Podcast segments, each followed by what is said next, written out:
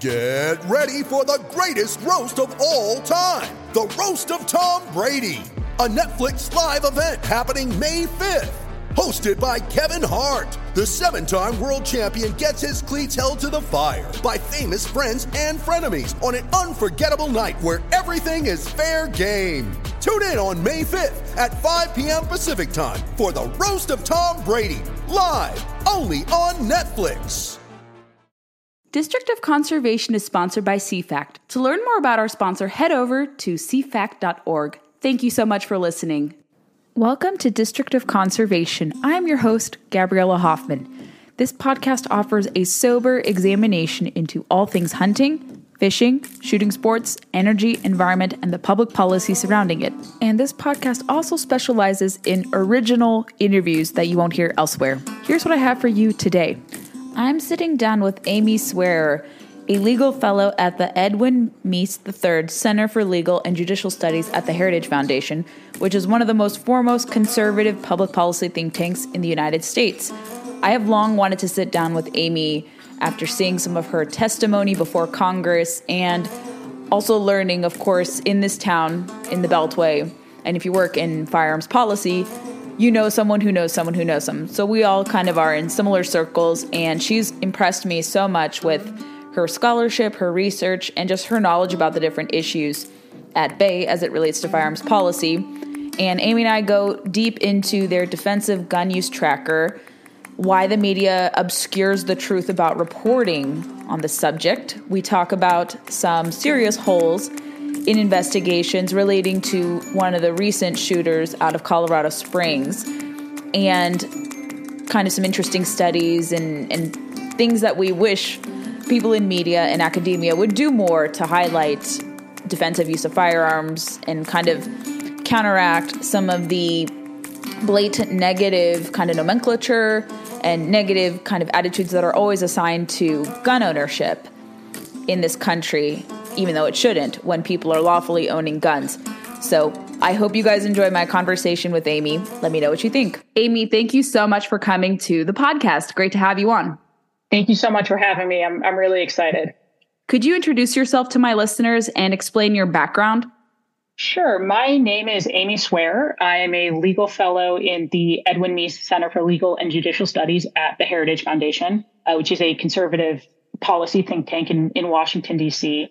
And for the last five or so years, uh, a lot of my my scholarship, my my writing, my congressional testimony, those sorts of things, it's all focused not exclusively, but to a, a very large extent on the Second Amendment, on gun violence, understanding gun violence, um, understanding how to combat it from a conservative standpoint.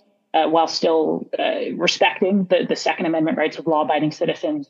Um, and all of that has uh, really, it turns out, uh, been connected to a lot of mental health discussions. Um, so I've done uh, quite a bit of like mental health policy and some of the overlap between mental health and, and violence and criminal justice reform, because it's all very much interrelated. Um, but that that has been the, the thrust of it uh, for the last five years or so. And at some point recently, I remember seeing your testimony, but for my listeners who don't know, you testified before Congress and one individual member skewered you. you describe that moment. What happened?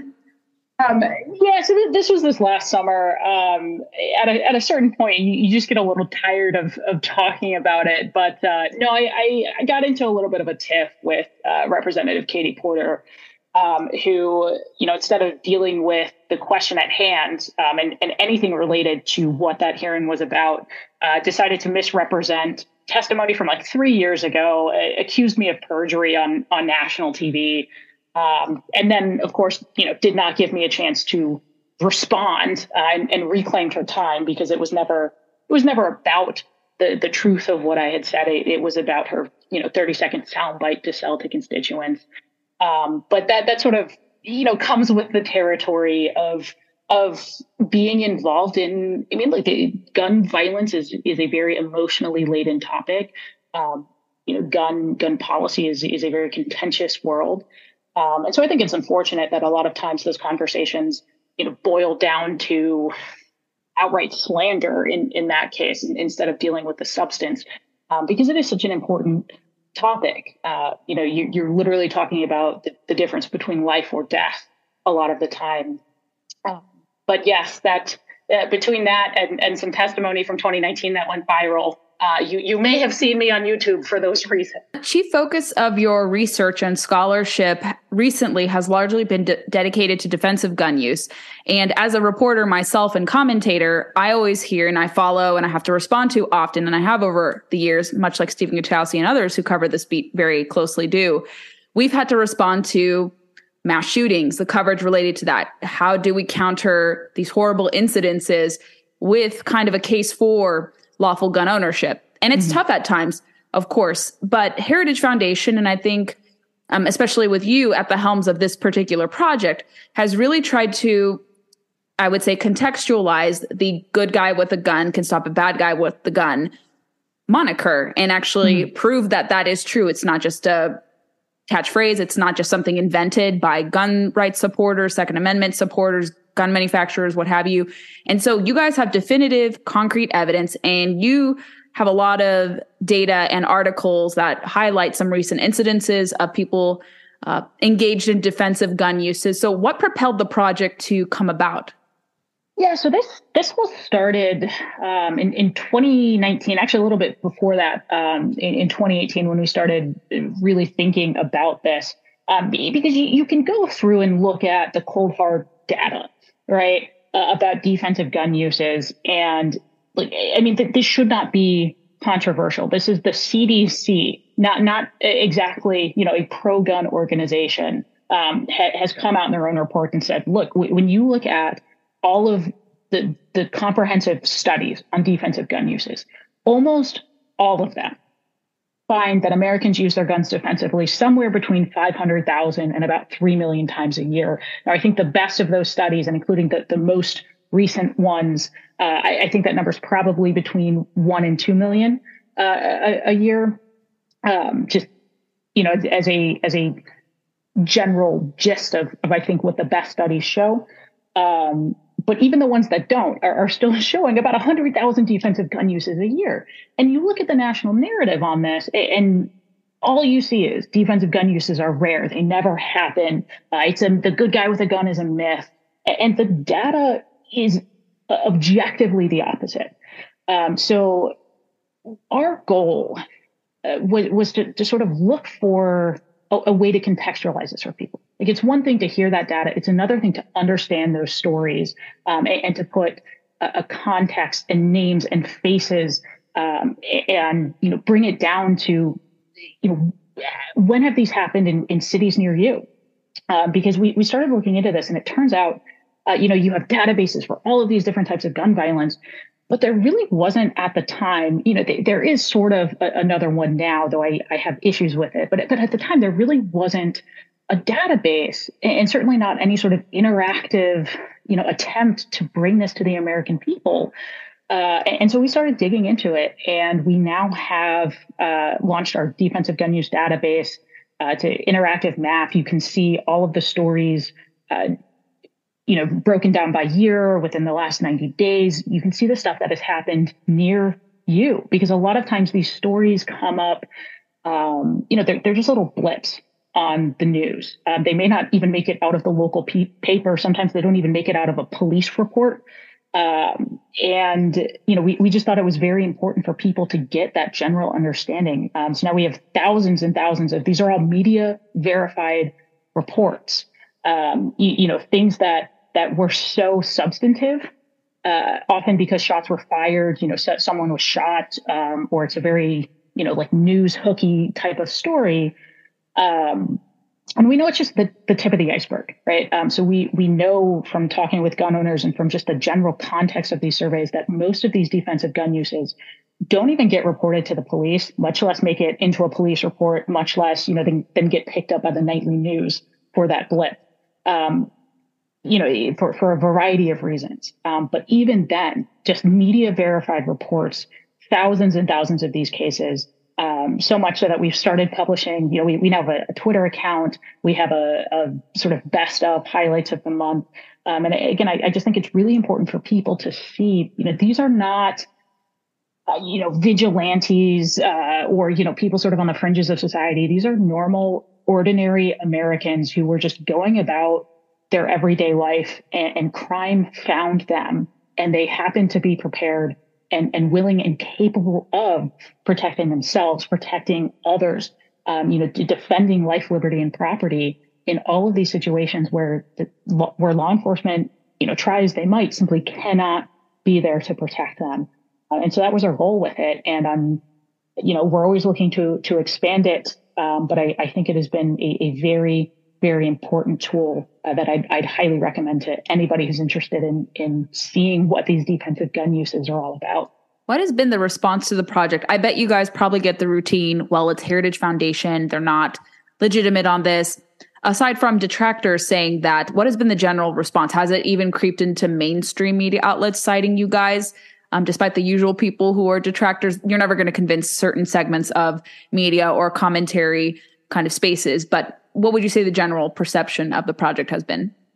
Well, look, I, I, think that the general perception has been good. I think a lot of people are are surprised. Um, you know, we have done our best to. The, the, last thing you want, especially because we so often, and I think rightfully so, look at other you know gun violence databases and and the way that they sort of mischaracterize or you know uh, you know expand the definition of mass shooting um, for political purposes, and and so we wanted to make it solid you know, we, we didn't want, we wanted these to be legitimate defensive gun uses by law abiding citizens. Um, you know, not just, you know, yeah, you, you, you defended your home, but the four guys broke into your home because you're the neighborhood Coke dealer sort of thing. Um, you know, and I think a lot of people were surprised that we, we took those steps to make sure that it, it was legitimate, um, that we're not padding our stats. But I think more than that, I, I think you've seen a lot of you know, eh, just people who haven't really thought much about the issue of, of defensive gun use or, or, you know, aren't necessarily watching their local news every night, um, being surprised by just how often this is happening in their own neighborhoods. Um, you know, just how often concealed carry permit holders, for example, um, are actually stepping up. How often individuals, uh, you know, lawful armed civilians are stopping would-be mass shooters um, you know, a lot of times those stories don't become big, you know, public um, headlines simply because the mass shooting didn't happen, right? Um, you know, that's much less of a, a, newsy quote unquote story than when no one is there to to, to stop it.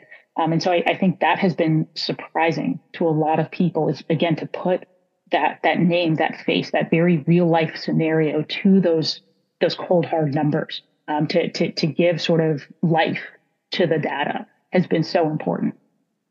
Unfortunately, the old maxim or old adage, if it bleeds, it leads, still dominates gun coverage. Although I would say, mm-hmm. for the most part, local media does a pretty stellar job of being fair and impartial. And some of the legacy media is starting to catch up. And I think Stephen Gutowski, among many, has been forcing mm that kind of conversation change um, in terms of accurate reporting, learning the nomenclature, and even kind of beyond showing defensive gun use. I wish. I remember, do you remember this Harvard 2007 study? I think John Lott co authored this piece, and Harvard had published it, then discontinued it, showing that um, lawful gun ownership helped curb crime compared to lack of gun ownership in totalitarian societies. And I wish there was more scholarship available on that. I don't know if you've had any thoughts on that or researched that as well. Oh yeah, I, I mean, look, so there's there's a lot of data out there uh, about the importance of. Eh, you're right. I, I, wish there was more, but there there is a lot of data out there about the, the importance of of defensive gun use. Um, you know, be, between John Lott, Gary Kleck, uh, David Kopel has has done a whole lot.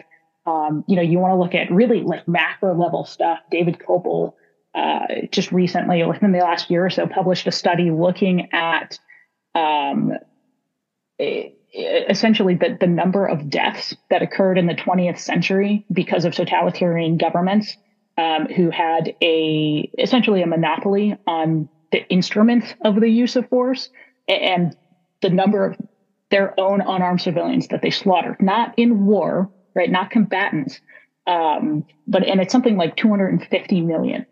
Um, you know, just showing like, like the, the, the sort of importance of in armed citizenry generally against like these macro level threats. And when you bring that down to the, these more individual community level threats, you know, again, to see those numbers, and it's not just John Lott, um, and I know Gary Kleck has, has done a bunch on this, but also uh, Professor William English, um, a, a, Georgetown economics professor who just, again, within the last year, um, the, the most comprehensive study to date on defensive gun uses. Um, and he had the number at 1.6 million. Mm, you know, so so the data is out there, but you're right. We we need more because it does feel very one-sided. Uh, you know, in, terms of data that that is skewed, and, I think often intentionally so. Um, sometimes negligently, but often intentionally skewed um, to sort of misrepresent what the underlying problems are. You know, uh, or you know, to, to misrepresent the importance of defensive gun use. Um, but you're right. A lot of times it's just the lack of knowledge, you know, uh, and, and, some of that just comes with the territory of defensive gun uses are hard to, to study precisely because it's self-reported, right? So many of these are, are not going to end up in a police report somewhere, or if they do, you know, you don't have access to that. There, there's no sort of comprehensive way to gather that. Um, so it is an unfortunate disadvantage when trying to study it. Um, but I, I, I think actually a, a lot of people would be shocked at how much we do have given all of those limitations. And we contrast it, let's say, with Canada. And I think you probably have seen what is coming out of Canada. Not only have they banned semi automatic mm-hmm. firearms, they've also even wanted to extend that ban to conventional hunting rifles which you hear that here with all of the squabbles we have about regulating or not regulating firearms. And even with attempts to try to strip people of rights here, the Second Amendment largely insulates us from those type of machinations from happening. But you look up north to Canada, there's nothing protecting them essentially from that rewriting or erasure of gun ownership because I think in Canada primarily hunting rifles and rifles in general are largely for hunting. It's not for self-defense purposes mm. up there. And you look to those countries and you think, oh my gosh, a Western country very much on the verge of stripping its citizens because there was nothing enshrined in its constitution to safeguard people's rights in the event of anything. And I feel very bad for Canadian friends and, and people I know in Canada because I'm just like, oh my gosh, we we really take this stuff for granted here. And I know President Biden has recently echoed kind of like Canada's mm-hmm. call to ban firearms more so in the form of conflating semi-automatic firearms with assault weapons. Right. right. And similarly pushing red flag laws without constitutional protections and other things. And so what has been your reading into some of his statements, the president's statements, and also um, kind of some under the radar things that have happened with recent mass shootings you were alluding to before we were recording the Colorado mm-hmm. shooter about why was the red flag law not activated in Colorado. So comment yeah, on both so, of those if you can. Yeah, I mean, there's a lot there. So, I, look, I, am going to give President Biden the benefit of the doubt here that that he simply uh, very poorly, you know, misworded, misspoke when he called for a, a ban on semi-automatic firearms. Uh, I, I, my assumption is he meant. Uh, you know, his traditional call to ban quote unquote assault weapons, um, which is problematic in and of itself. I, I mean, some assault weapons are nothing more than the same semi-automatic firearm in the same caliber, just without a, a pistol grip. Right? There, there's nothing functionally different uh, about those firearms. Um, and it's sort of this like silly red herring that gun control groups throw out there to be like, you know, th- this is the big monster under the bed. If we can just ban assault weapons, like everything will be fine. Um, which, if you know anything about the stats and the data, and even just the reality of of how weapons work, it's uh, you know, it would be funny if it wasn't so deadly ridiculous. Um, you know, so I'll, I'll, give him the benefit of the doubt there. Um, what was the second? About red flag laws. You were saying that kind of under the radar mm-hmm. of this mass shooter in Colorado Springs, we won't qualify with giving his name. I'm really keen on not elevating those types of people due to the co- nature of copycats. Uh, but the individual in question, you said that he actually had some run ins with the law before that should have triggered the so called red flag law. Mm-hmm. Yeah. So, I, I mean, look, at, at, at, the, at the end of the day, this comes down to this is less about red flag laws than it is about a, a bigger underlying issue we have in this country, which is with enforcement of existing laws as they already are on the books. Um, so when you look at what happened in Colorado, I, I, think it's really just indicative of a broader trend of if you can't enforce existing laws or refuse to enforce existing laws, no law you pass is going to matter. It's not going to make a darn bit of difference. Um, so Colorado is one of the states that has a red flag law. A, you know, its red flag law is not perfect. I, I think it is one of the better of the set of 20, but at the end of the day, they have one. And so this individual who uh, committed a mass shooting at, at Club Q in Colorado Springs, uh, you, look at his record. This is not an individual who should have had a firearm, just like most of these mass shooters. Um, so you go back uh, to last summer. This is an individual who was arrested uh, with several felony charges because he called in a bomb threat. Um, you know, held. I think it was his grandparents hostage. Needed a. They, they had to evacuate the entire neighborhood. It turns out he didn't have a bomb, but if, if you are, you know, threatening to blow up a place and recording yourself as the crisis response team and, and SWAT teams are, are surrounding your door and you're, you're filming yourself saying, you know, if you breach, I'm going to take all of you with me. You know, essentially uh, telling the world that you are in a place where you want to commit mass violence against random strangers. You are not an individual. One, you're an individual who, you know, probably should be in jail. Those are some serious felony offenses. Uh, and, and two, you need, you are what a red flag law was created for, essentially. You are someone who is a danger to yourself or others. And you look at what happened in that case, those charges, for reasons that are have yet to be explained by the local district attorney, those charges were dropped. Uh, he, he was never charged and never went to trial. The case was sealed so that it was never on his, his record. And they never pursued any other means by which to disarm this individual who was apparently, you know, on camera loading loading a firearm, talking about how he wants to kill all of, all of these police officers when they come in, uh, and, and and how he was a danger to himself. That's not an individual should have a firearm. You now have two different routes by which this individual should rightfully be disarmed. Now we can talk about whether it should be temporary, whether that should be a lifelong disability. Um, you know how all of these systems need some means of getting him help that he clearly needs. But at the end of the day, both of those routes were ignored, both by the, the prosecutor on the criminal side, um, because if he's a felon, he can't legally buy those firearms, or on the red flag law side, uh, which is supposed to be a more targeted, limited intervention uh, to, to deal with people who are dangerous to themselves or others. And all of this is indicative of, again, just a bigger problem we have in this country of not actually using the means that we have readily available to ensure that dangerous people are not armed. Because this is, this is not an issue of the vast majority of lawful gun owners being a danger to themselves or others. The millions and millions and millions of lawful gun owners in this country overwhelmingly will never, never even think about using their firearms to harm themselves or others. And certainly not in a, in a criminal context like that. But if you can't actually enforce the laws, if you can't or you won't enforce those laws about, uh, you know, disarming dangerous people, what good is a whole host of other laws telling those same dangerous people and non-dangerous people, okay, now you can't have a pistol grip, right? Now you can't have a forward grip. You can't have a collapsing stock. You know, if you, if you're not willing to enforce the existing laws on them, how in God's name are you going to enforce pistol grip bans on millions of Americans. It just doesn't make any sense. And, and again, I think it speaks to this bigger issue of how we talk about gun policy in this country.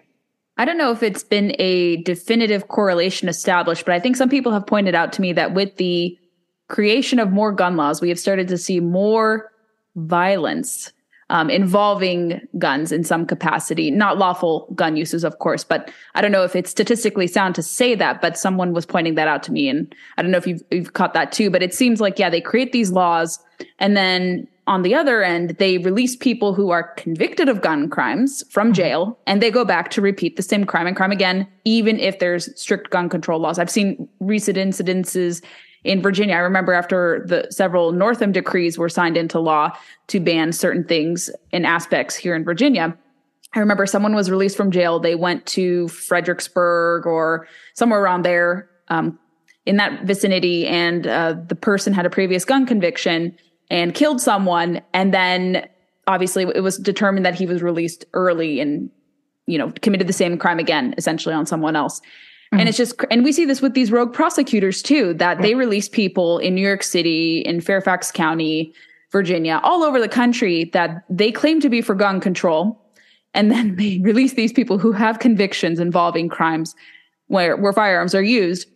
So it doesn't hold water to me that position because they're not serious about crime reduction. It's more so about reduction of lawful gun ownership rather than a reduction right. of crimes involving firearms to me. So I think that's what most people see. And, and that's why we saw, I don't know if you've observed this, but there was, I think, another pretty groundbreaking day, Black Friday recently, where gun sales were pretty high up there compared to most recent uh-huh. years. Uh-huh. More people are purchasing firearms lawfully, especially in wake of the Bruen decision and others. And, and with this Oregon initiative petition, uh, 114, which is, I think, currently blocked. It's it's gone back and forth about whether they're implementing it immediately or after the new year. But people in Oregon, for instance, are going to purchase guns and they have to wait in long lines. And then they're finding out that there's a backlog of processing background checks. So it's kind of created a calamity in that situation. And, mm-hmm. and obviously, those people are not, like you said, they're not going to go after purchasing their firearms for the most part and enact harm using those tools whatsoever. They want to get it because they see that these restrictions are coming. Although I think legal challenges will kind of put a check on that law and then that um, new ballot initiative from going into effect. I know there are plenty of people already who have filed suit.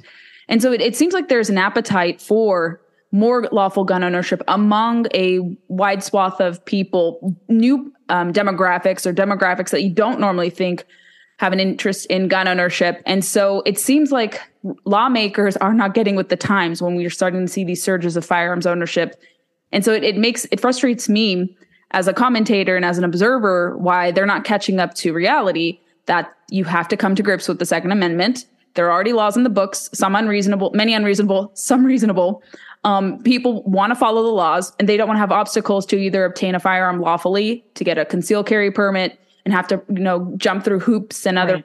things to have to just be able to exercise this in this country as we're able to do. Um, is there anything else, any other scholarship that my listeners should be aware of that you're doing? Um, yeah, well, so actually, a lot of it deals with just the, those things that that you're talking about. Um, you, you, know, you, you, mentioned how a, a, lot of these these politicians and gun control advocates they sort of ignore reality, and I, I think that's true in, in several ways right? Like, so, so they not just ignore the reality, you know, about what is an assault weapon. It, it, it's a deeper issue, right? So they ignore the plain data, right? And because they ignore the data, they then have a very skewed idea of what they actually need to do to address the problem. For example, um, some of my research focuses on who's actually committing crimes. We know that the, the data is very clear that most gun violence is perpetrated by a very, very small subset of repeat offenders who are already prohibited from owning firearms, who are by definition not going through lawful channels to get those firearms. They are going to people who are already willing to sell to felons to commit, you know, straw purchases, who are dealing in black market firearms. Um, you know, they're they're not showing up to a local gun store or even going through a private sale. Right? They're either stealing the guns or getting them through through these already illicit channels. And so when you look at things like universal background checks or permits to purchase, um, essentially what you're doing is you're putting barriers in front of people who are already wanting to go through the process lawfully. You're not actually attacking the routes and avenues through which people who are already committing most crimes are already obtaining their firearms. Right. So when you don't start with that reality of who's committing gun violence and how they're getting their firearms, right, you end up just one, again, not addressing those avenues. And two, like you were talking about, like we've seen in Oregon um, and you know in, in, Virginia with the one handgun a month ban, you're essentially just imposing more barriers for the same people who were already not committing violence. So a lot of my research focuses on on those sorts of things. Very quickly, you know, I, I do want to to touch on what you mentioned about sort of the, the growing the, the, not just the growing popularity of the Second Amendment, but sort of like the, the, the growing community that that encompasses. Uh, I, I, think it has become increasingly evident um, that the Second Amendment community is expanding. Right? It's no longer just like your usual suspects. The number of of women, minorities, um, you know, left-leaning individuals who, for the first time in perhaps in their lives, you know, in the last two or three years, looked around and said, "I actually don't know that the police are going to be there if there's a criminal or or if you know." Uh, you see sort of wide scale unrest. I actually don't know that the government's going to protect me. Um, I, I, think that has created scenarios in which pe- a lot of people who never considered buying a firearm for the first time in their life are like, yeah, no, I, I understand. I understand what this is all about. Not just having a right to self defense, but having the means to actually defend myself.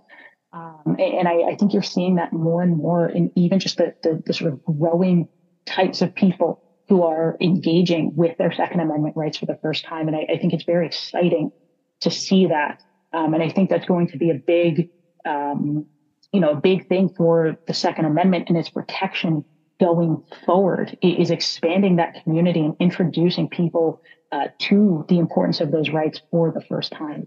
That's why they say 2A is for everyone. That's a popular hashtag.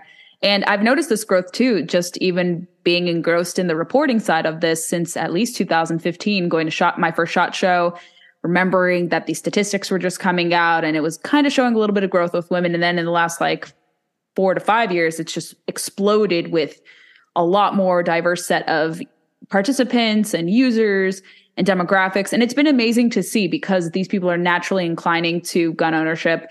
They're wanting to learn more. People are welcoming them with open arms. There's very few barriers to be able to own a gun and to also do the subsequent training and people are welcomed with open arms. I've never seen anyone turn away who's had a willingness to want to learn how to handle firearms safely. Um, you, they only turn away people who are bad with guns, uh, handling guns improperly and say, Hey, learn how to actually handle them. But generally mm. speaking, most people, if they follow the safety protocols, they are welcomed. And it, it, you have to grow in order to have those industry, industries sustain themselves. That's what people don't understand. But within the industry, you talk to anyone, uh, NSSF, uh, individual manufacturers, they they say our it's not so much about their bottom line, but our continuity as an industry revolves around future consumers or future buyers of our products, and we want to appeal to them. And so they open their arms and give resources to be able to accommodate that and and fulfill that. And I think it's a wonderful thing. Nobody is saying that yes, we're going to. I, I think what they say is um, people's support of the Second Amendment will change if people who are not white uh, own guns, which is a ridiculous, ridiculous claim. I'm like, where do you get this from? Like nobody's saying this. You're inventing this. A bizarre claim. So, Amy, if people want to follow your scholarship, connect with you, where would you like them to be sent? Well, you can always follow me on Twitter at Amy Swearer. I'd also uh, highly encourage you, if, if, you're on Twitter, follow our defensive gun use tracker. It's at DGU Daily. Um, uh, you can always read what what I'm doing and, and what my other colleagues are doing at, at heritage.org um, or with our sort of multimedia arm, the dailysignal.com. Um, but uh, for sure, eh, most of the stuff I write, it's going to end up on Twitter. Um, but again, I'd, I'd, encourage you to check out what what all of my other colleagues are doing as well uh, out at Heritage.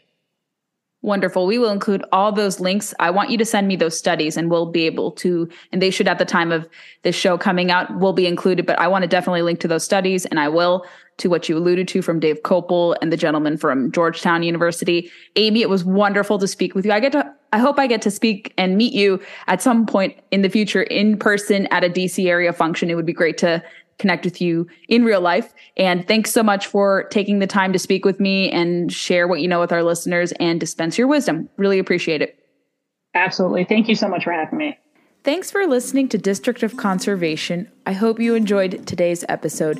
If you haven't already, make sure you find us on your preferred podcast player. We largely circulate on Apple, Spotify, and countless others, but those are our two big podcast platforms we want to push.